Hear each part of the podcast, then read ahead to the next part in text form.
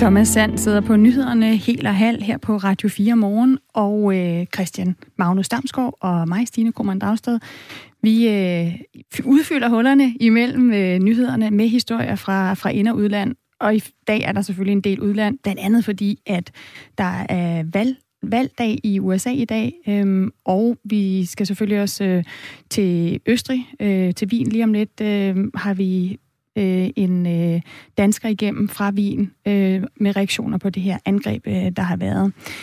En af de ting, vi vil kigge på med valget, altså det er i dag, at, øh, at amerikanerne simpelthen kan gå til, øh, til stemmeboksen og, og, sætte timer deres kryds om åbner fem. det første valgsted. Det gør de nemlig, og, øh, og det bliver afgjort, om øh, det er Joe Biden eller Donald Trump, øh, der skal overtage det, det hvide hus. Eller man kan sige, Joe Biden skal overtage det, eller Donald Trump skal have fire år mere.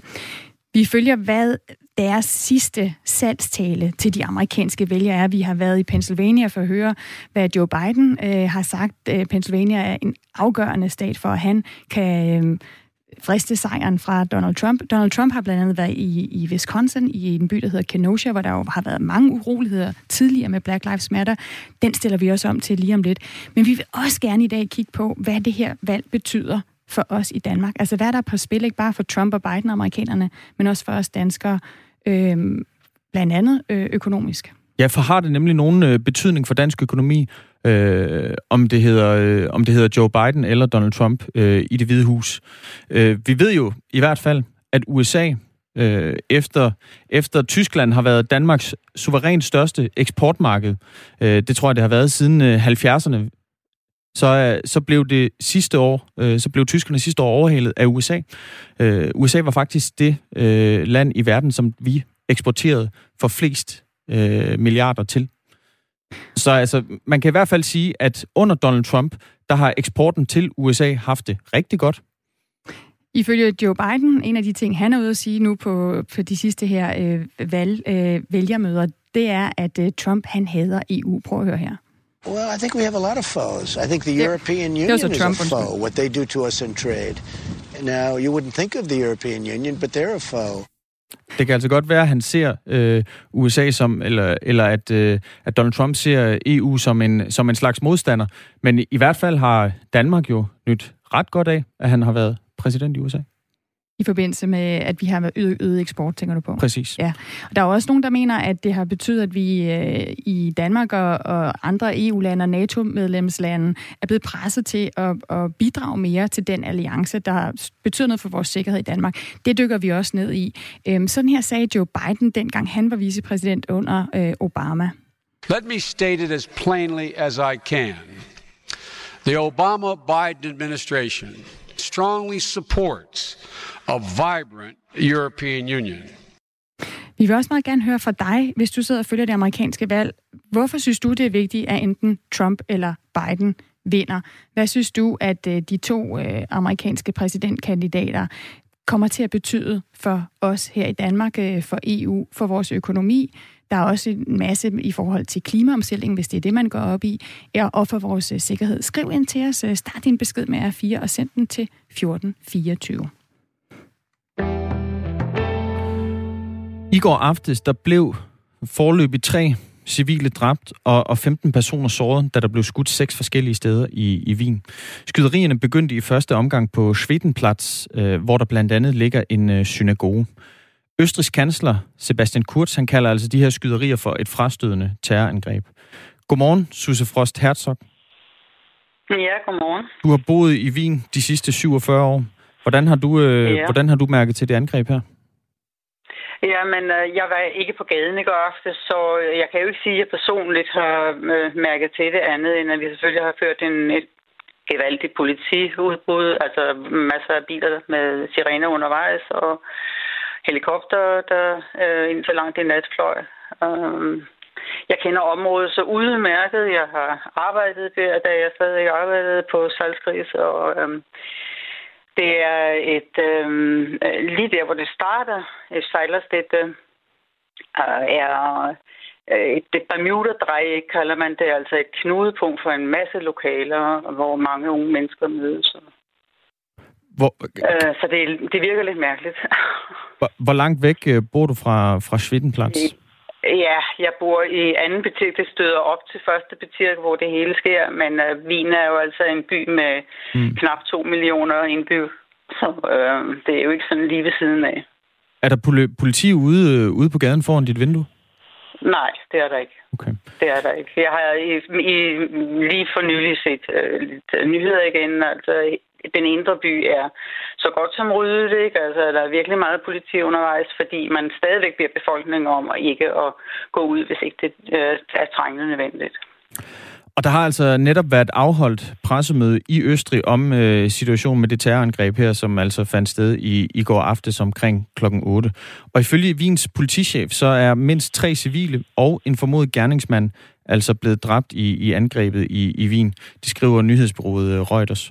To af, af de dræbte er mænd, og en er en kvinde, altså af de dræbte civile. 15 personer er alvorligt såret, og blandt dem er en politibetjent. Karl Nehammer, som er Østrigs indrigsminister, han siger, at minimum en islamistisk terrorist stod bag angrebet. Øh, og myndighederne mener, at der er mere end en gerningsmand. Øh, og den gerningsmand øh, mener man altså fortsat er, er på, på fri fod. Øh, og det er altså øh, en efterforskning, som altså pågår lige nu. Nu bliver I altså, altså frarådet at, at gå ud, og politiet de beder lokale om at holde sig væk fra, fra alle offentlige steder og, og transport. Øhm, hvordan bliver det, Susse Frost? Jamen, øhm, øh, det er der selvfølgelig en helt speciel situation til det her ligesom bliver blæst af, ikke? Øh, men i forvejen var det jo sådan, at vi ved øh, midnadstid i nat øh, var vores anden lockdown gået i gang. Og det havde i øh, for Wien betydet, at alle lokaler, alle restauranter, barer og så videre skulle lukke kl. 12 og øh, lukker ikke op i morgen, vel? Eller i dag. Og øh, øh, vi skulle have udgangsspærre fra kl. 8 om aftenen til kl. 6 om morgenen. Øh, og i denne, denne sidste aften inden lockdownet, øh, hvor det samtidig er meget varmt for årstiden, og masser af folk øh, sidder ude, sker så det her angreb. Ikke? Var der, var der mange mennesker på, på gaden i, i Wien i går aftes? Det er jeg sikker på, der var. Det er jeg ret sikker på, der var. Ja, altså, da jeg gik i seng over klokken 1, der var det stadigvæk 15 grader, så det har været noget med en 17-18 grader, da det startede. Ikke? Altså, og det er helt sikkert, for det første er der øh, selvfølgelig stor beklagelse over, at øh, man nu i fire uger ikke kan komme nogen steder, ikke må gå ud om aftenen, ikke er nogen lokaler. Så det er der helt sikkert mange, der har benyttet sig af. Er du normalvis øh, tryg, når du går rundt på gaden i, i Wien? Absolut. Kommer det her til at ændre på det? Det håber jeg ikke. Altså, det har jeg faktisk øh, til sinde, at det ikke skal. Øh, fordi det, det altså, er det jo nok det, vi altid siger, at det må det simpelthen ikke komme til. Og øh, det håber jeg heller ikke, det gør. Øh, jeg håber, de får fuldstændig fod under det her og får øh, fundet øh, forbryderne som jeg kun kan se der. Og, øhm, og så bliver det mit vin igen, som jeg har levet i så mange år. Ja, hvordan, hvordan påvirker det dig, når der, der sker sådan et, øh, et angreb her? Jamen, øh, det gør der selvfølgelig, at man, man kigger så nok mere over skulderen lige i næste tid. Ikke? Altså, det er, der er mere ops på, hvad der sker lige omkring en. Men øh, jeg øh, håber på, at det bliver sådan at vi igen kan se hinanden i øjnene og ikke behøver at, at gå og være bange for hinanden. Susse Frost øh, Herzog, tak fordi du var med. Gerne. Ha' en god dag. Hej. Bor altså i Wien og, og har gjort det de sidste 47 år. Og ifølge de østrigske myndigheder, så øh, mener man altså, at der kan være øh, mere end en gerningsmand, men efterforskningen er stadig i gang. Og indtil nu er det altså tre personer, der er døde, øh, to mænd og en kvinde af det her øh, angreb. 15 er alvorligt såret, blandt dem en, en politibetjent. Og angrebet var altså udført af minimum en øh, mistænkt, som er øh, skudt og dræbt af politiet. Vi følger selvfølgelig udviklingen tæt, også her på øh, Radio 4 morgen, hvor klokken nu er blevet øh, 14 minutter over syv. Det kan være svært for homoseksuelle at springe ud Øh, I hvert fald, øh, hvis de begår sig i, i fodboldens verden. I sommer, der kom øh, tabuet omkring homoseksualitet i fodbold, altså endnu en gang på dagsordenen, i form af en anonym Premier League-spiller, som skrev et, øh, et åbent brev. Han skrev, jeg er homoseksuel, men kun min familie og en udvalgt gruppe af mine venner ved det, skrev han altså i, i brevet, som, som blev offentliggjort øh, vidt og bredt i, i de britiske medier. Han fortsatte og skrev, selvom mit hjerte ofte fortæller mig, at jeg bør stå frem, fortæller mit hoved mig altid det samme. Hvorfor risikerer det hele, skrev spilleren. Vi ved altså ikke, øh, hvem spilleren er, og på hvor højt niveau øh, spilleren spiller, men det er altså en professionel sp- fodboldspiller i, i England. En undersøgelse, som øh, Cantor Gallup de lavede for DBU tidligere på året, viste, at knap halvdelen af alle homoseksuelle i dansk fodbold oplever diskriminerende sprog i relation til deres seksualitet, og hvor 25 procent af dem føler sig direkte krænket af jargonen på, på, øh, på fodboldbanen. Og så skruer vi tiden tilbage til sidste søndag, hvor Tom Harl Hagen, som så ofte før, var dommer i en kamp mellem Vålerenga og Christiansund i den bedste norske række, Eliteserien. Kort ind i første halvleg, der opstår der nemlig en episode. Christian Sund, øh, Christiansunds angriber, Flamur Kestrati, han blev så irriteret på en Våleringerspiller, øh, Dag Ejlev Fagermo, og kaldte ham en jævla soppa. Og det er, hvis man oversætter det på dansk, så vil det, kan det oversættes til altså fandens bøsse. Jævla soppa, fandens bøsse. Og senere i kampen, der blev øh, Castratis træner gjort opmærksom på sin angribers sprogbrug, og så betød det så, at han blev flået ud. Altså, altså han blev han skiftet blev taget ud, ikke på grund af den øh, spilindsats, han gjorde, men fordi han havde sagt fandens bøsse. Ja, så tog mm. træneren ham ud. Mm-hmm. Og dagen efter kampen, så fortalte dommeren Tom Harl Hagen til den lokale avis Glomdalen i Kongsvinger, at han er homoseksuel. Og træneren den, er homoseksuel. Dommeren? Dommeren, dommeren er homoseksuel. Mm. Det, er jo, det er jo pudsigt, at, øh, at han lige dømte den kamp, hvor der kommer sådan en, øh, en øh, bemærkning her. Og den udmelding, altså det, at uh, Tom Harl Hahn, uh, fodbolddommer i, i Norge, uh, nu springer ud og står frem, den har altså efterfølgende tiltrukket en del opmærksomhed verden over, hvor blandt andet amerikanske og engelske, kinesiske og, og også italienske medier har, har skrevet om det. Og vi har her på Radio 4 fået et interview med den norske dommer, vores kollega Magnus Bang. Han ringede til Tom Harald Hahn for at spørge, hvordan den seneste uge har været. Det har været en, overraskende travel uke. Busy week. Um, fra jeg valgte å snakke med min lokalavis, til de publiserte det for uh, hele Norge og deretter videre ut i Europa. Efter jeg talte med lokalavisen, og det kom ud i hele Norge og resten af verden, har der været mange telefonopringninger, siger altså den norske dommer. Øh, og den store opmærksomhed her, den kom altså også øh, bag på Tom Hane, fortæller han. Ja, det ble, det ble jo en, en, fin, øh, en fin side, et fint bilde som gikk, gikk rundt i Europa. Så det var jo det var litt, han siger altså, det blev en fin forside, som kom ud i hele Europa, og det var lidt specielt at se sig selv på den måde, siger Tom Hane her, og henviser til en forside i den norske avis VG, som havde et stort billede af Hane på forsiden med, med regnbuefarver. Og den store interesse fra medierne her, den viser altså, at der stadig er et behov for, at profiler i fodboldverdenen springer ud, siger han. Jeg trodde kanskje vi havde kommet længere i, i 2020, end at det skulle blive en stor nyhed. Så der skønner man kanskje, at det fortsat er det behov for, at øh, rollemodeller, idrætsutøvere... Jeg troede egentlig, vi var nået længere i 2020.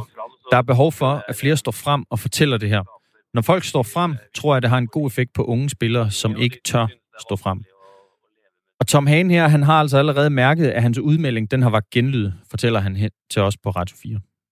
Og jeg har fået uh, hyggelige meldinger fra unge spillere, som takker, fordi de, de føler en trygghed og en tilhørighed i fodbolden nå, og nogen på topniveau. Jeg har fået mange henvendelser, især fra unge fodboldspillere, der siger tak, så jeg tror, at mange de går og gemmer på den her hemmelighed. Sådan sagde altså Tom Hane, som vores øh, kollega Magnus Bang havde fanget på en øh, telefon på de norske landeveje. Altså en øh, fodbolddommer, der, øh, der stod frem som, som homoseksuel efter en kamp, hvor øh, en af spillerne på banen altså var blevet skiftet ud, fordi han havde kaldt øh, en anden øh, modspiller for fandens bøsse. Jeg følger ikke enormt meget med i dansk fodbold. Lidt mere i amerikansk øh, fodbold men øh, og afrikansk fodbold. Men hvor mange danske dommere eller spillere er, er sprunget ud? Ikke nogen, så vidt jeg ved. Okay. Øhm, på højeste niveau. Nej. Øhm, så der, øh, der, der render helt sikkert øh, homoseksuelle rundt i den øh, danske Superliga, som, øh, som ikke øh, tør øh, stå ved deres seksualitet, fordi de frygter, hvad det kan have af konsekvenser for dem, både på banen, men sikkert også øh, uden for banen. Det bliver interessant at følge, om det her kan få betydning for, om flere øh, tør sige, hvilken øh, seksualitet de har, om de overhovedet synes, det er relevant for, hvordan de øh, spiller fodbold. Klokken er blevet 20 minutter over syv, og øh, vi hopper over Atlanten igen til øh, USA, hvor de to amerikanske præsidentkandidater er i fuld gang med øh, de aller sidste forsøg på at flytte stemmer. Fordi øh, når amerikanerne vågner i dag, så er det nemlig valgdag. Det vil sige, der er faktisk øh, nogle valgsteder, har vi lige fundet ud af, at Christian Magnus, der allerede er åbne, øh, som altså åbnet ved, øh, ved midnat amerikansk tid hvilket jo så her er klokken 6 om morgenen den sted, så man kan gå ud i sin badekåbe og, og stemme allerede. Godmorgen, øh, Emil Jørgensen, USA-korrespondent for Avisen Danmark. God aften til jer hjemme i studiet. Hvor er du hen lige nu? Jeg er i Milwaukee i Wisconsin, og klokken den er 20 minutter over midnat herovre. Du er i Milwaukee, Wisconsin. Jeg kommer til at sige Kenosha, Wisconsin, men er det, øh, Donald Trump har været rigtig mange steder i Wisconsin for i den her voldsomme slutspurt i den amerikanske præsidentvalgkamp. Fem rallies i fire forskellige delstater øh, mandag. Øh, du overvejede så den i, i Milwaukee. Hvordan var den oplevelse, Emil? Ja, jeg må sige, du har faktisk helt ret. Det var i Kenosha, men jeg er drønet hjem derfra til mit hotelværelse i Milwaukee, fordi at det var okay. frysende koldt. Donald Trump, han øh, kom en time for sent, og så virkede hans mikrofon heller ikke rigtigt. Men helt ærligt, jeg tror, den mand, han kunne have været kommet fire timer for sent til det arrangement, og så kunne han have sat et dia-show på med random billeder fra en eller anden familieferie, og folk, de var stadigvæk gået fuldstændig amok. Altså, foran præsidenten, der stod simpelthen et hav af røde Make America Great Again kasketter, og energien, den, den var næsten skræmmende. Altså mange af hans tilhængere, de siger jo altid, at grunden til, at de godt kan lide ham, det er, og stemmer på ham, det er, at Trump, han er ikke øh, politiker. Og de behandler ham i hvert fald heller ikke som sådan en, de behandler ham som en øh, rockstjerne. Hvad mener du, når du siger, at energien var skræmmende? Jamen, jeg mener bare, at den fanatisme og den, øh, den, øh, det, det engagement, der er omkring ham, det er, jo både, øh, det er jo både fascinerende og helt uvandt at se for en politiker. Altså, øh, Trump, han får jo formentlig ikke et flertal i, i morgen eller i dag for jer. Det, det er der jo ikke ret meget, der tyder på, men han har en hardcore base af kernevælgere, som, som forguder ham og har fundet et vildt fællesskab omkring ham. I hvert fald til sådan nogle arrangementer som dem, det jeg var til her til aften. Mm.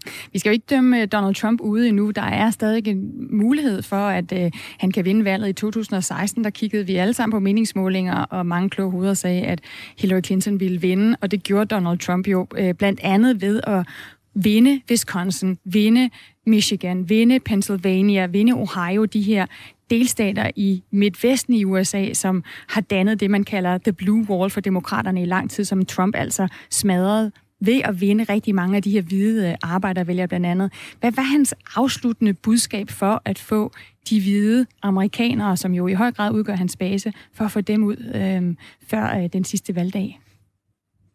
Jamen, det meste af det, det var noget, vi havde hørt før. Altså, det er det her med, at USA har en bulrende økonomi, og at coronavaccinen, den er lige på trapperne, lige rundt om hjørnet. Og ingen præsident siden Abraham Lincoln, han har gjort mere for, for sorte amerikanere, end, end Trump har. Det er hans budskab. Og så får vi jo at vide til sådan en rally her, at Joe Biden, han er både senil og korrupt og radikal venstreorienteret. Han er i lommen på Kina og i lommen på Wall Street, og han har tænkt sig bare at se til, mens at demonstranter fra Black Lives Matter og Antifa, de brænder byer ned og, og ødelægger forstederne. Hvis altså ikke, at Trump han får sat en stopper for alt det med sin law and order. Øhm, og så hørte vi altså også Trump her til aften fortsætte sin kampagne mod, mod brevstemmerne øh, og sin modstand mod, at vi måske ikke får valgresultatet i dag, dansk tid, eller øh, i dag, amerikansk tid, fordi at øh, der er jo så rekordhøj valgdeltagelse, det ved vi allerede nu, og fordi den her covid-19-situation, den har gjort, at at det er en usædvanlig måde, at, at stemmerne bliver afgivet på. Mange af dem kommer med posten. Så er der flere stater, der, der forventer og allerede har sagt, at det kan tage nogle dage, før vi ved, hvem der vinder valget her. Så valgsteder og medier, de går jo lige i øjeblikket og siger på spejder til hinanden og lover, at de ikke vil lade sig friste af breaking-bjælkerne i, i USA i dag. Men Trump han påstår altså, at der er snyd involveret, hvis ikke vi får resultatet i dag, så han ligger maksimal pres på. Hmm. Har han sagt øh, noget om, om han vil gå ud og erklære øh, sig selv som, som vinder, hvis der ikke er et resultat? Kom han ind på det? Det sagde han ikke noget om på mødet her. Det, mm. det, det blev der gidsnet om blandt, blandt tilhængerne, men, men det, det har han jo været påpasselig nok med at sige, at han ikke, altså det, det siger han jo ikke direkte, men han har antydet flere gange jo, at, at øh, det, vi skal ikke nødvendigvis regne med, at han, at, han, at han går frivilligt, hvis ikke at han føler, at det, der har været rent spil. Mm. I 2016, der var Trump jo øh, virkelig øh, dygtig til at få øh, en masse vælgere, der ikke øh, måske havde været så engageret i amerikansk politik før, ud og stemme, fordi de var begejstrede for, at der her kom en politiker, som ikke netop lignede en politiker, som øh, sagde tingene meget direkte, og som sagde, at han ville holde deres løfter. Og det er der jo rigtig mange af dem, der mener, at, at han netop har gjort. Øh, specielt nogle af de hvide arbejdervælgere, fordi inden corona, der satte Trump jo rigtig godt gang i, i den amerikanske økonomi. Emil, lad os lige høre fra to vælgere, som du mødte efter Trump-valget i øh, Wisconsin. The enthusiasm on the ground it's so high that only if Democrats steal the elections, if fraud happens, That's the only way they, they win, actually. That's my belief, actually, seeing what's happening around the nation. Seeing gatherings like this and the numbers of these events that have occurred make me very optimistic.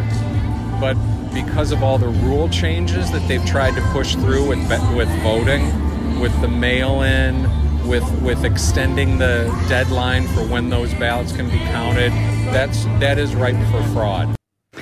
Emil Jørgensen, prøv lige at forklare, hvad de to her er inde på. Altså, det er noget med, at det er kun FUS, der kan gøre, at Trump ikke vinder valget. Jamen det, det, de siger her, det er jo det var, det var meget interessant i den voxpop, jeg lavede derude på Lufthavnspladsen, hvor rallyen blev holdt. Og når jeg spurgte folk, er I optimistiske for i morgen? Og jeg nævnte meningsmålingerne, de ser jo ikke så godt ud for, for republikanerne. Så slog folk enten en kunstig latter op, eller også så kiggede de bare lidt olm på mig og rystede på hovedet og sagde fake news. Og det, det, det, er, lidt, det er lidt det, de er inde på her. Altså, de tror ikke på, at Donald Trump han taber det her valg. De kan, de kan faktisk nærmest slet ikke forestille sig, at Donald Trump han ikke vinder det her valg. Altså, øh, meningsmålingerne, de skød jo også forbi for fire år siden, som du siger, og, og det, det har de jo sådan set også en god pointe i. Og så hæfter de sig ved det her ved, at entusiasmen for Trump, den er bare så meget større, end den er for Biden, i hvert fald udad til. Og det hænger jo også sammen med, at det er to vidt forskellige måder, som partierne de kører deres kampagner på. Og hvad er det så, de her vælgere, som har stemt Trump ind i 2016, som rigtig gerne vil have fire år mere med Make America Great Again? Hvad er det for et budskab, som de øh, tænder på hos Trump? Jamen, det er, jo en, det er jo en blanding af rigtig mange ting. De, de kan godt lide, at han bare siger tingene lige ud af posen. De, kan, de, de føler, at han har fået mange sejre. De synes, at han havde fået økonomien i gang, inden corona kom. De øh, går ind for, at, han, at, at landet bliver åbnet hurtigere op, end, end det, som Joe Biden han stillede til udsigt. Og så så er de også oprigtigt talt bekymrede for, hvad der sker, hvis at øh, demokraterne kommer til magten. Altså øh, før det her rally går på, der, øh, der stod vi jo i en del timer og ventede på, at Donald Trump han kom, og der kører ligesom nogle film op på storskærmene, hvor man ser alt det, der kommer til at ske, hvis Joe Biden han, han vinder præsidentvalget. Og det er jo en form for øh, socialisme, nærmest kommunisme, som øh, de portrætterer, som de tegner et billede af, at skatterne vil blive sat op, og at... Øh, der vil ske en hel masse ting, som øh, de, øh, de, de lidt konservative Trump-vælgere, de, de ikke ønsker. Og så, så tror man stadig på, ligesom man gjorde for fire år siden, at Trump han er noget andet, at han er, han er forandring, at han er, han er en stemme mod øh, establishmentet, og at han, ja, han, han kan dræne sumpen. Det var jo det, han lovede for fire år siden, og det, det er der stadigvæk mange af hans vælgere her, der, der tror på, at, at han kan, hvis han får fire år mere. Emil Jørgensen, altså USA-korrespondent for, for Avisen Danmark. Øh, tak for, at vi øh, kan følge også, hvad øh, de vælgere, der er begejstrede for Trump, gerne vil se om fire år mere i, i det hvide hus, hvad de siger her, hvor øh, valgdagen i øh, USA øh, er øh, skudt i gang. Øh, valgstederne, som vi lige kunne, kunne berette, de er altså åbnet ved midnatstid de første steder på, øh, på Østkysten. Vi hører mere fra dig i morgen, Emil. Øh, bare lige her. Nej, ved du hvad? Der er nyheder, så det når vi ikke, men vi stempler ind i morgen hos dig. det er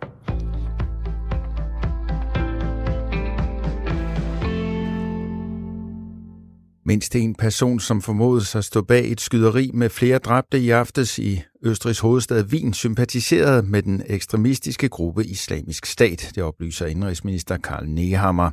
Man er blandt andet nået frem til den konklusion efter, at myndighederne har gennemsøgt personens hjem. Det står ikke klart, om flere gerningsmænd er på fri fod. Den del efterforsker politiet fortsat. Østrigs politi oplyser, at fire personer herunder den formodede gerningsmand er døde. 15 er blevet alvorligt såret, blandt andre en politibetjent. Blandt de døde civile er to mænd og en kvinde. Der er ikke yderligere oplysninger om offrene. Politiet skriver på Twitter, at den mistænkte blev skudt og dræbt af betjente.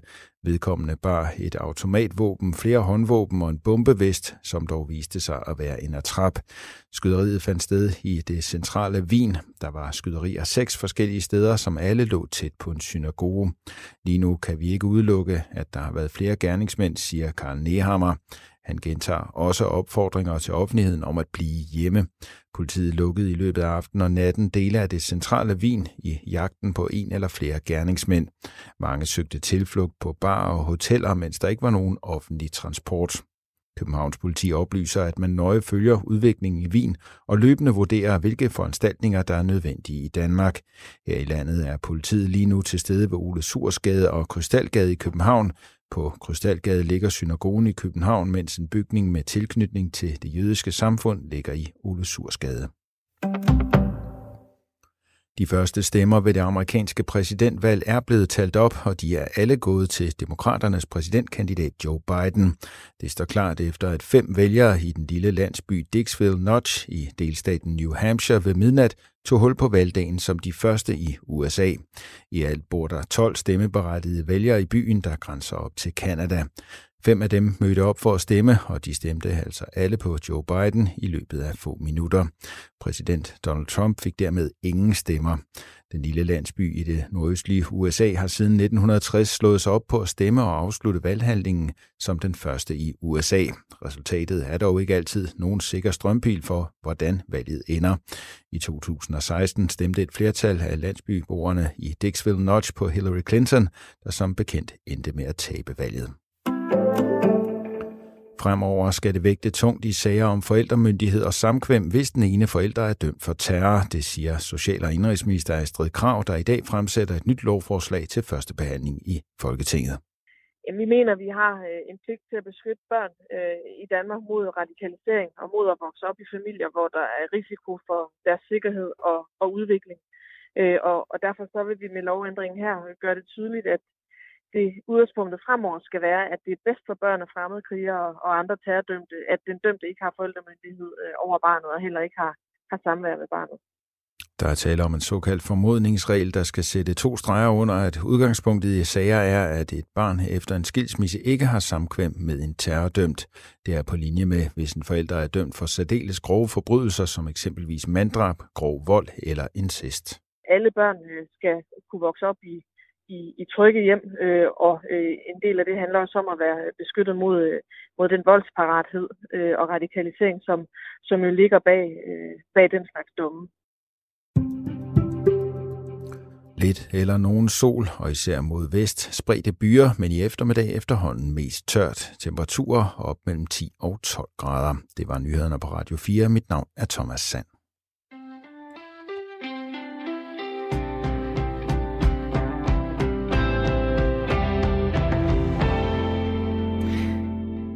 Hvis der var valg i dag i USA, øh, i Danmark undskyld, mellem Joe Biden og Donald Trump, så øh, er det ret klart, hvem der vil vinde.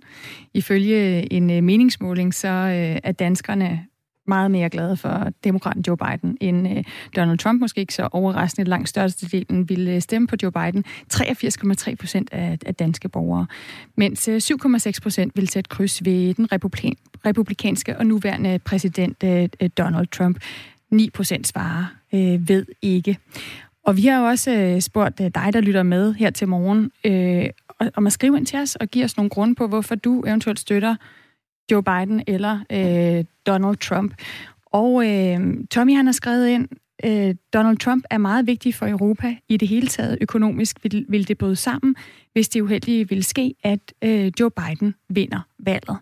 Og Christian Maus, det var det, vi lidt var inde på, at øh, det i hvert fald ikke er gået dårligere for den danske eksport, mens at øh, Donald Trump han har været præsident, og det er jo blandt andet, nu har vi jo ikke de sidste tal her under coronaen, men i 2009, der blev USA det land, som vi eksporterede mest til. Og det er jo blandt andet, fordi 19. Donald Trump... Ja, 19. 2019. Ja, sorry. Og det er jo blandt andet, fordi Donald Trump har stået for en, et kæmpe økonomisk boom øh, som præsident, indtil coronaen øh, ramte. I hvert fald sænkede skatterne markant, både for amerikanske lønmodtagere, men altså også for, for virksomhederne. Og en af grundene til, skal vi også sige, der er selvfølgelig det forbehold, øh, det var også, at øh, den danske eksport til Tyskland øh, faldt lidt. Og det var altså også medvirkende til, at øh, USA nu er Danmarks største eksportmarked. Claus har også skrevet ind, som han støtter også Trump. Jeg støtter Trump blandt andet, fordi han er den første præsident, der ikke har startet en krig. Jeg mener, at han øh, mangler at blive krediteret for det. Europa øh, lider meget under de kriser, som USA har ført i Mellemøsten. Det kan da godt være en pointe i. Altså, øh, det, der tit følger, når man starter en krig, det er jo, at øh, så er der folk, der mister deres hjem, mister deres indkomst, mister deres arbejde, og så flygter de jo et andet sted hen.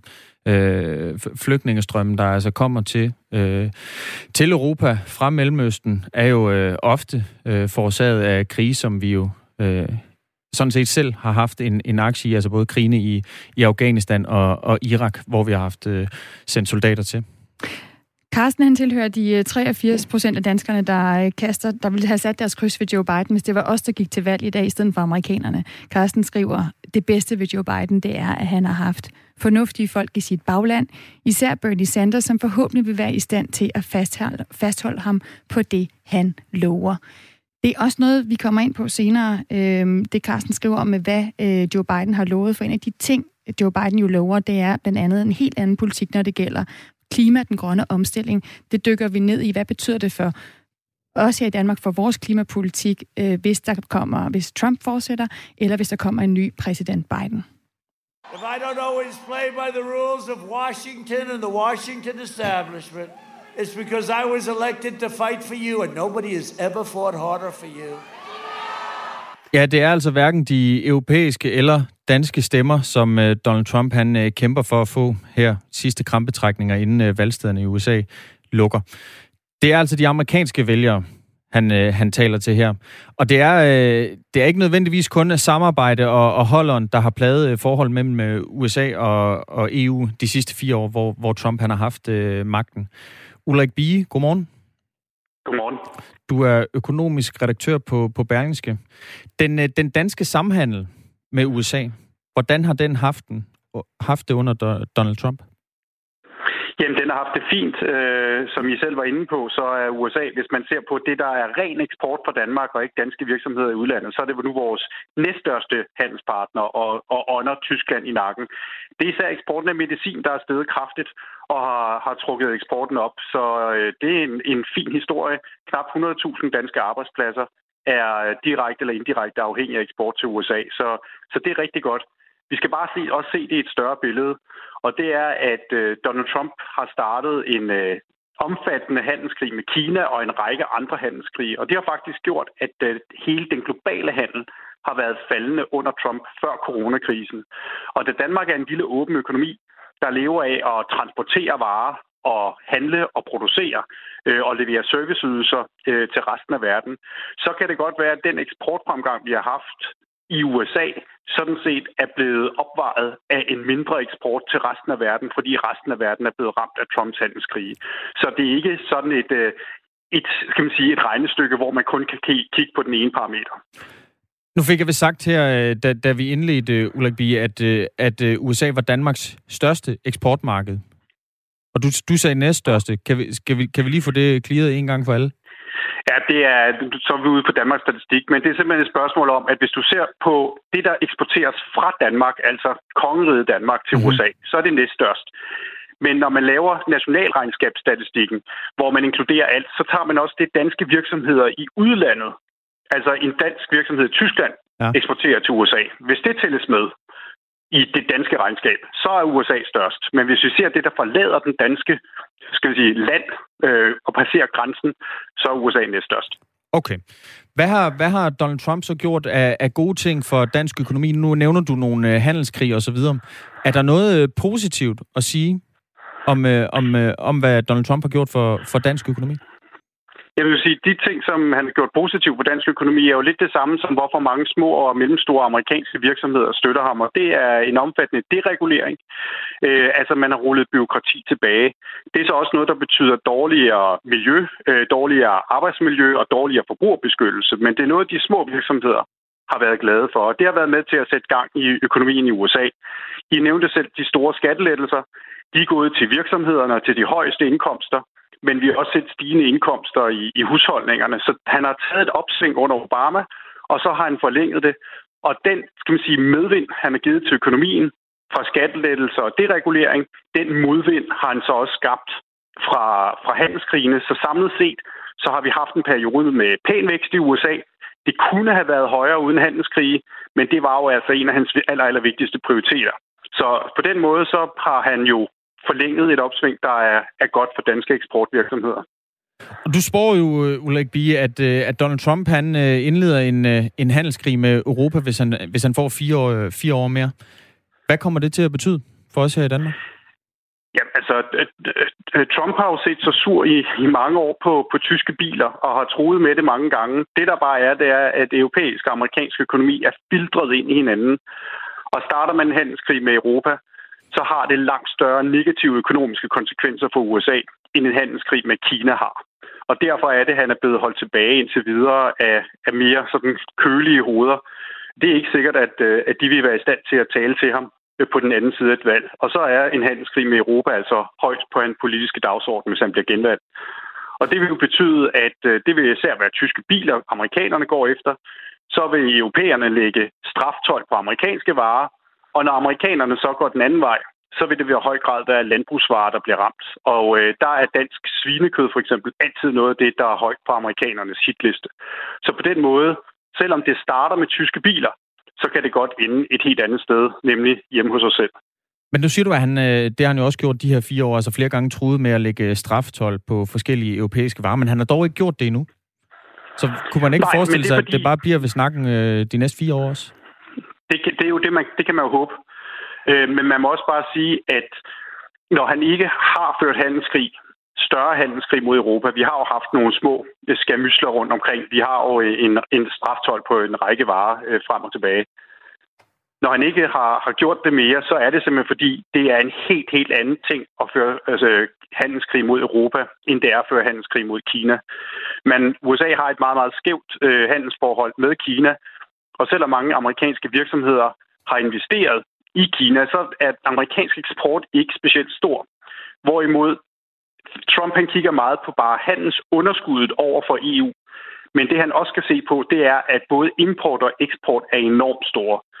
Så der er rigtig, rigtig meget amerikansk eksport, der også er på spil. Langt mere, end der er til Kina. Og det er det, der er forskellen. Så det er farligere for Trump, for amerikansk økonomi, at drive handelskrig mod Europa. Og det andet er, hvad er det, han vil opnå med en handelskrig med Europa? Vi er jo lidt på samme niveau. Vi, vi er sådan begge to øh, udviklede økonomier. Vi konkurrerer meget i de samme ting. Det er nemmere at se, hvad det er, han vil opnå i den handelskrig med Kina end med EU. Og derfor er det som sagt, at, øh, at Washington har, har virkelig, og virksomhederne, erhvervslivet, alle hans gode venner på Wall Street, har sagt, lad være med det. Det vil ramme os hårdt. Vi taler altså med uh, Ulrik Bie, Berlingskes øh, økonomiske redaktør, om hvordan uh, Biden og, og Trumps økonomiske politik kommer til at, at påvirke både Danmark og EU. Og nu nævnte du også, Ulrik Bie, Kina, og, og hvordan Trump har håndteret Kina. Der er et, uh, et spørgsmål fra en af vores lyttere, Kenneth Fisher. Han spørger, spørger Ulrik, om det ikke er godt, at USA tager et opgør med Kinas, Kinas urimelige metoder i international handel. Jo, Fuldstændig. Og i Europa er vi helt enige i substansen. Vi er ikke enige i metoden, men vi er enige i substansen. Og det her er noget, hvor vestlige politikere har fejlet i alt for mange år. Vi har været alt for naive og alt for eftergivende. Så det er super godt, at han har sat Kina på dagsordenen. Spørgsmålet er bare, hvordan vi får en frugtbar løsning for alle parter, for det er jo det, det drejer sig om. Og der er det ikke helt sikkert, at, øh, at det er handelskrig, øh, der er den bedste vej frem. Men det er klart noget af det, som også har gjort, at, at vi i EU i Bruxelles har måttet se på, hvad er det for metoder, vi anvender, øh, og har vi succes med den måde, vi gør det på, eller er, skal vi tage skeen i en anden hånd og, øh, og gøre mere, som, øh, som Trump har gjort? Øh, det, det er klart et spørgsmål, der udfordrer os. Og man skal ikke bare tro, at hvis Biden kommer, så bliver det fred og fordragelighed og gamle dage. Biden og demokraterne er lige så hårde på Kina, som Trump har været. Og det, der jo rent faktisk kan ske i forhold til Kina, det er, at en præsident Biden vil ringe til Bruxelles og sige, skal vi ikke lave en fælles front? Så kan det godt være, at det ikke kommer til at larme lige så meget, men så bliver Europa altså så en aktiv deltager i den, skal man sige, øh, konflikt eller diskussion, som USA har med Kina. Og det, øh, det vil kun være godt for os. Hvordan ved vi, at, øh, at Biden og demokraterne er lige så hårde over for Kina, som, som Donald Trump er? Nu har Donald Trump jo trods alt øh, i fire år øh, talt under og øh, også øh, gået til Kina på, på handelspolitikken. Det har Joe, øh, Joe Biden jo ikke gjort. Det har han ikke gjort, og øh, en af de ting, som er konsekvensen af, at demokraterne ikke har gjort det, det var, at de tabte Wisconsin, Michigan og Pennsylvania, og, øh, og står sværere i Ohio og Indiana, end de har gjort tidligere. Det gamle industristater i USA, øh, der er det her et ekstremt vigtigt spørgsmål, og øh, hvis man går ud og ser på, øh, på opbakningen, så har Biden fået opbakning fra mange fagforeninger. Men øh, fagforeningslederne erkender også, at mange af deres medlemmer stadigvæk stemmer på Trump, og det handler i høj grad om Kina-politikken, fordi mange amerikanere føler, at Kina har stjålet deres arbejdspladser ved at konkurrere øh, uretfærdigt. Og, øh, og det kan man så diskutere i hvilket omfang det er rigtigt, men det er den virkelighed, amerikanerne oplever. Og det er også den virkelighed, som i demokraterne øh, skal sørge for at orientere sig i, for ellers så taber de de samme industristater næste gang, der er valg. Og en stærk økonomi, det har altså været et af Trumps bedste kort til at, til at blive genvalgt. Inden øh, coronapandemien, den, øh, den ramte her i, i foråret over hele verden, der var ledigheden under hans præsidentskab altså på 3,5 procent, og det er altså den laveste ledighed i, i USA i 50 år. Nedlukninger og coronakris har så gjort, at USA nu igen øh, befinder sig i en, i en økonomisk krise. I april der toppede ledigheden med næsten 15 procent, men den er dog faldet siden. Og for første gang i årtier, der er Tyskland så altså heller ikke længere Danmarks vigtigste eksportmarked, det er USA. Er vi i Danmark øh, klar til en, øh, en fremtid, hvor man øh, ikke nødvendigvis kan regne med, med USA som en tæt handelspartner? Jeg tror, vi skal, vi skal vende os til et USA, som ser verden på en anden måde, end de har gjort tidligere. Og det er, at de i højere grad sætter, skal man sige, øh, de ser ikke så bredt på verden. USA har meget set den økonomiske politik, handelspolitikken, som et sikkerhedspolitisk instrument. Og det tror jeg, vi skal vende os til, at de ikke gør på samme måde. Så det handler i høj grad om at øh, sætte USA først.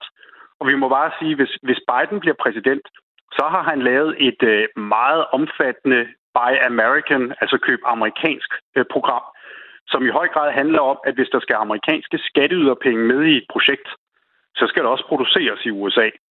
Og derfor kan det godt være, at øh, det eksporteventyr, som øh, nogen forventer, øh, kan blive komme på dagsordenen, for eksempel på det grønne, hvis, øh, hvis Biden bliver præsident, at der kommer et krav om, at langt mere produktionen bliver lagt i USA, end vi har været vant til tidligere. Det er også noget, der går helt til kanten af, af de internationale handelsaftaler, der findes. Men Biden er, er meget godt klar over, hvad, hvor den amerikanske øh, stemning er, og, øh, og hans politik kommer også til at afspejle, at de vil stille krav om, at USA skal sættes i centrum selv med ham. Så de her fire år med, med Donald Trump i, i det hvide hus, de har altså også øh, gjort noget ved, ved demokraterne? De har gjort rigtig meget ved demokraterne. Det, det er jo nok allermest har gjort, det er, at det har det folkedyb, stemningen i folkedybet, som demokraterne i høj grad ignoreret, og i øvrigt også republikanerne før dem, fordi der er stor forskel på, hvordan man ser verden, når man bor i, i Washington, og når man bor ude i en lille by i Pennsylvania. Øh, det er blevet bragt frem i dagslyset med Trump, øh, og det er noget, som det politiske miljø i Washington nu orienterer sig efter. Så han har helt klart haft indvirkning på den samlede økonomisk-politiske debat i USA. Øh, meget af det er, er godt, øh, noget af det er knap så godt, set med vores øjne, men øh, det ændrer ikke på, at han har sat en dagsorden, som kommer til at være dagsordenen i de kommende år. Noget, der i hvert fald var godt, det var at have dig med her i Radio 4 morgen, Ulrik Bien. Tak fordi du var med. Velkommen. Økonomisk redaktør på, på Berlingske. Kenneth uh, Fischer han har skrevet en til sms ind til os. Joe Biden har ingen holdninger. Han mener det, som får ham valgt. Trump han er klar og tydelig. Han skaffede økonomisk vækst i USA. Den laveste arbejdsløshed i mange år har været medvirkende til, at, det er, at der er indgået flere fredsaftaler mellem Israel og visse arabiske lande. Der er i hvert fald øh, gang i, i sms'en. Øh, du kan også øh, skrive ind til 1424. Start din besked med, med R4. I går blev mindst tre civile dræbt og 15 personer såret, da der blev skudt mindst seks forskellige steder i Wien. Skyderierne begyndte i første gang i centrum af Wien på Schwedenplatz, hvor der blandt andet ligger en synagoge. Østrigs kansler Sebastian Kurz kalder skyderierne fra for et citat frastødende terrorangreb. Hans Jørgen Bonningsen, godmorgen. Godmorgen tidligere chef, kriminalinspektør hos Rigspolitiet og, og operativ chef for rejseholdet ved, øh, ved PET. Lige nu ser vi øh, dansk politi synlig omkring synagogen i København, hvor man har lavet afspærringer. Hvorfor reagerer man på den her måde her hjemme på baggrund af terrorangrebet i Østrig? Jamen, det er meget naturligt det øjeblik, det sker så en alvorlig og dramatisk hændelse, som er tæt på en, en synagoge. Så vil man, for det man ved jo, at synagoger og øh, jøder i det hele taget er jo et af de mål, som er på, på de militante islamisternes øh, så at sige måltavle, jamen, så vil man opgradere sikkerheden for i hvert fald at gardere sig så meget, man overhovedet kan, altså forebygge, modvirke og forhindre et eventuelt angreb i, i København. Man følger selvfølgelig med meget nøje med, hvad der foregår i Wien i øjeblikket, og forsøger på så konkrete oplysninger som, som overhovedet muligt. Det, jeg tror, det er det helt store spørgsmål i øjeblikket i alle europæiske efterretningstjenester, det er, er islamisk stat og ligesindede organisationer nu ved at bevæge sig fra en defensiv rolle igennem meget lang tid til at ved at skrue op mod det offensive. Det er det helt store spørgsmål, og det rejser sig selvfølgelig på grund af dels hændelserne i Nice og nu hændelserne i Wien. Ja, og hvordan får man besvaret det spørgsmål, og kommer man det i forkøbet? Hvis, øh, der, hvis man er gået fra en defensiv til en offensiv, øh, dem der øh, enten støtter eller er en del af islamisk stat? Jamen, det gør man øh, selvfølgelig gennem et, et stærkt internationalt øh, samarbejde. Man øh, arbejder jo ikke isoleret i det øjeblik, det sker en hændelse, som retter sig mod vestlige interesser. Nej, der aktiverer man jo samtlige gode kræfter, og det er også de store centrale efterretningstjenester som CIA, og det er også gode venner i, i, i Mellemøsten, som kan medvirke til, at man får et totalt billede af. De har selvfølgelig hver for sig måske nogle budstykker, nogle informationer, som samlet set kan medvirke til, at man får et klart Øh, billede af, hvad er truslen i øjeblikket. Er det taler om nu en, en offensiv fra islamisk stat eller ligesindede organisationer? Og så har man selvfølgelig nogle foranstaltninger, som kan modvirke og forhindre, at, at det udvikler sig dramatisk. Lad os lige summere op, øh, hvad det er, der er sket i, øhm, i Wien med det her angreb. Ja, for ifølge Wiens politichef, der er mindst tre civile og en formodet gerningsmand altså blevet dræbt i, i angrebet i, i Wien. Det skriver nyhedsbyrået Reuters. To af de dræbte civile er mænd, og den en, anden er en kvinde. 15 personer er alvorligt såret, og blandt dem, der er en politibetjent. Karl Nehammer, som er Østrigs indrigsminister, han siger, at minimum en islamistisk terrorist stod bag angrebene. Og myndighederne mener, at der er mere end en gerningsmand, og det er altså en efterforskning, der stadig er i gang lige nu. Angrebet det var udført af minimum en mistænkt. Den, denne mistænkte blev skudt og dræbt af politiet. Angrebet det formodes at have et islamistisk motiv, og den, øh, den mistænkte, som altså blev dræbt, han var, øh, han var øh, bevæbnet med et automatvåben og andre forskellige håndvåben. Det her terrorangreb i, i Wien, det kommer jo altså efter, man har set øh, terrorhandlinger rundt omkring i Europa, blandt andet i, i Nice øh, og, og i Frankrig med, øh, med mordet på den øh, franske folkeskolelærer Samuel Paty, der altså blev, øh, blev øh, slået ihjel på åben gade efter at have vist øh, Mohammed-tegninger i sin undervisning. Kan vi se øh, nu, ligesom vi har set det tidligere, en, en større trussel mod blandt andet Danmark, som jo har været i vælten øh, på grund af, af publiceringen af Mohammed-tegningerne, nu når den her debat blusser op igen? Altså det, det, det er vigtigt at, at lægge mærke til, det er selvfølgelig, hvordan reagerer PET med hensyn til udmelding af trusselsvurderinger, og den ligger faktisk øh, på det næste højeste niveau. Så jeg tror ikke, det får nogen indflydelse i forhold til, til den eventuelle opgradering af trusselsvurdering. Det, der er interessant i den her forbindelse, det er, at man meget lynhurtigt er i stand til åbenbart at identificere den dræbte gerningsmand som tilhørende i hvert fald en militant islamistisk gruppe. Det vil jo øjeblikkeligt give anledning til kritik i Østrig. Hvorfor i alverden har man da ikke på et tidligere tidspunkt været i stand til at pacificere ham? Og det andet, og det er desværre det, som jo medvirker til at skabe redsel og frygt, det er, at man nu igen er gået mod særdeles bløde mål. Altså folk, som sidder i et festilag på en restauration, ikke, og som pludselig bliver udsat for, for et, så at sige, et byggeritterangreb, som man tidligere har set i Bombay i, i Indien. Altså, der understreger de jo, at det, hvad drejer sig om, når, når man taler om terror, jamen det er jo det er jo 5% skudsalver, 5% sprængkraft og så 95% frygtkommunikation. Ikke? Og der må man nok erkende, at øh, den slags ting medvirker jo til allerhøjeste grad at skabe frygt rundt omkring, i stedet for at, øh, at man, øh, man er i stand til at bevare fornuften. Og det håber jeg, man er netop i forhold til den slags ting, så man ikke overreagerer, for det er en af de ting, som, som terroristerne altid håber på. Hans øh, Jørgen Bonningsen, altså tidligere kriminalinspektør øh, hos Rigspolitiet og, og operativ chef for rejseholdet ved PET. Ja. Øhm, ja, den, du, du... Jeg, efter, kan ikke lige forrette den med det samme, der, for den, den, den står åbenbart. Jeg var tidligere chef kriminalinspektør i politiets efterretningstjeneste og dens operative leder. Jeg har tidligere været souschef for Rigspolitiets rejsehold, men det er noget helt andet. Det er godt at få det fuldstændig på plads, øh, den ja, titel. Tak, tak for det. Øh, Hans-Jørgen Bonningsen, du nævner selv nu, at der ikke er et øget trusselsniveau i Danmark, men at vi ser jo altså et, et, det her med, at der er øh, bløde øh, mål, altså det her med, at civile i højere grad nu er blevet udsat for angreb øh, i Europa. Betyder det, og den her aktivitet i gadebilledet i København, at, øh, at os borgere i, i Danmark, at, at vi skal gå være mere bekymrede, at man går, går mere med livrem og seler? Nej, det mener jeg faktisk ikke. Og alene det, at øh, så kan man jo se ikke, at allerede på nuværende tidspunkt har Københavns politi jo foretaget nogle foranstaltninger, som skal modvirke og forhindre, at tingene sker. For eksempel at afspærre gaden om, omkring den, den, den jødiske synagoge. Det er jo i, i, i et præventivt sigte. Og jeg mener, at det har jeg, jeg har en 100% tillid til, at politiets efterretningstjeneste er en dygtig efterretningstjeneste, som har fingeren på pulsen. Så det vil jeg læne mig op af, og så vil jeg stadigvæk leve det liv, som jeg levede for for 24 timer eller 48 timer siden. Vi skal netop passe på, at vi ikke bliver grebet af frygten, men stadigvæk er i stand til at bevare fornuften for risikoen, og det er vigtigt at være opmærksom på. Risikoen for, at du og jeg og vores lytter og vores kære bliver udsat for et terrorangreb, den er altså, den er altså uendelig lille. Hans-Jørgen Bonniksen, tidligere operativ chef hos øh, PET. Tak fordi du var med. Velbekomme. Og så fik vi altså også lige en, øh, en vurdering af, hvad, hvilke betydning det kan have for Danmark, når nu vi ser en, øh, en opblussen af, af terror rundt om i Europa. Øh, og hvis vi lige skal summere op på, hvad der rent faktisk er sket i Østrig i går aftes, så, øh, så er der mindst tre civile, som er blevet dræbt. Der er 15 alvorligt såret. Øh, der er en gerningsmand, som er blevet skudt af politiet.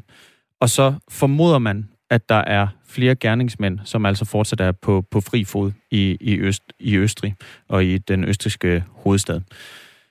Politiet de jagter altså de øh, gerningsmænd, som man formoder er på, på fri fod. Skolerne i Østrig i dag er lukket netop af den grund. Og det her det falder altså også sammen med, at, at der jo faktisk fra klokken 24 i, i nat øh, blev lukket ned for, øh, for Østrig. Men det var altså på grund af coronarestriktioner. Altså bare øh, og caféer og så videre, de skal altså holde lukket de næste fire uger. Vi følger udviklingen tæt. Det gør Thomas Sand, øh, også som har nyheder lige om lidt, og, og er her på Radio 4 morgen helt og halvt med det, med det sidste nye, også fra Østrig. Øhm, I næste time, der følger vi op på, hvad det amerikanske valg, som jo er i gang i dag, som, som, som slutter øh, sent i, i nat øh, dansk tid. Der er det sidste gang, man kan sætte kryds, øh, når man er over i USA. Hvad det betyder for os her i Danmark. Vi har allerede talt en masse om, hvad det betyder for dansk økonomi, øh, hvad det betyder for USA's forhold til EU. Vi dykker ned i, hvad det også kan få betydning, om det bliver Trump eller Biden for USA's udenrigspolitik. For eksempel for, om danske soldater igen skal i krig øh, for USA. Og det vi øh, også blandt andet kigger på, det er, hvilken betydning øh, valget øh, af, af præsident i USA får for klimaet. Øh, fordi at øh, Trump, han har jo trukket USA ud af Paris-aftalen, altså den her aftale, som forpligter lande, øh, der har skrevet under på det her, til at, at holde sig, hold, og, og iværksætte initiativer, der gør, at temperaturstigningen altså bliver holdt under 2 grader, og man tilstræber sig at holde sig under halvanden grad. Og den, øh, den har Donald Trump trukket USA ud af, og det er faktisk sådan, at, øh, at den udtræden af Paris-aftalen, den træder i kraft i morgen, dagen efter valget. Vi taler med øh, Søren Hermansen, som er leder af den grønne tænketank øh, Energiakademiet, om øh, hvad det er, hvad det betyder, hvis øh, Trump han fortsætter som præsident.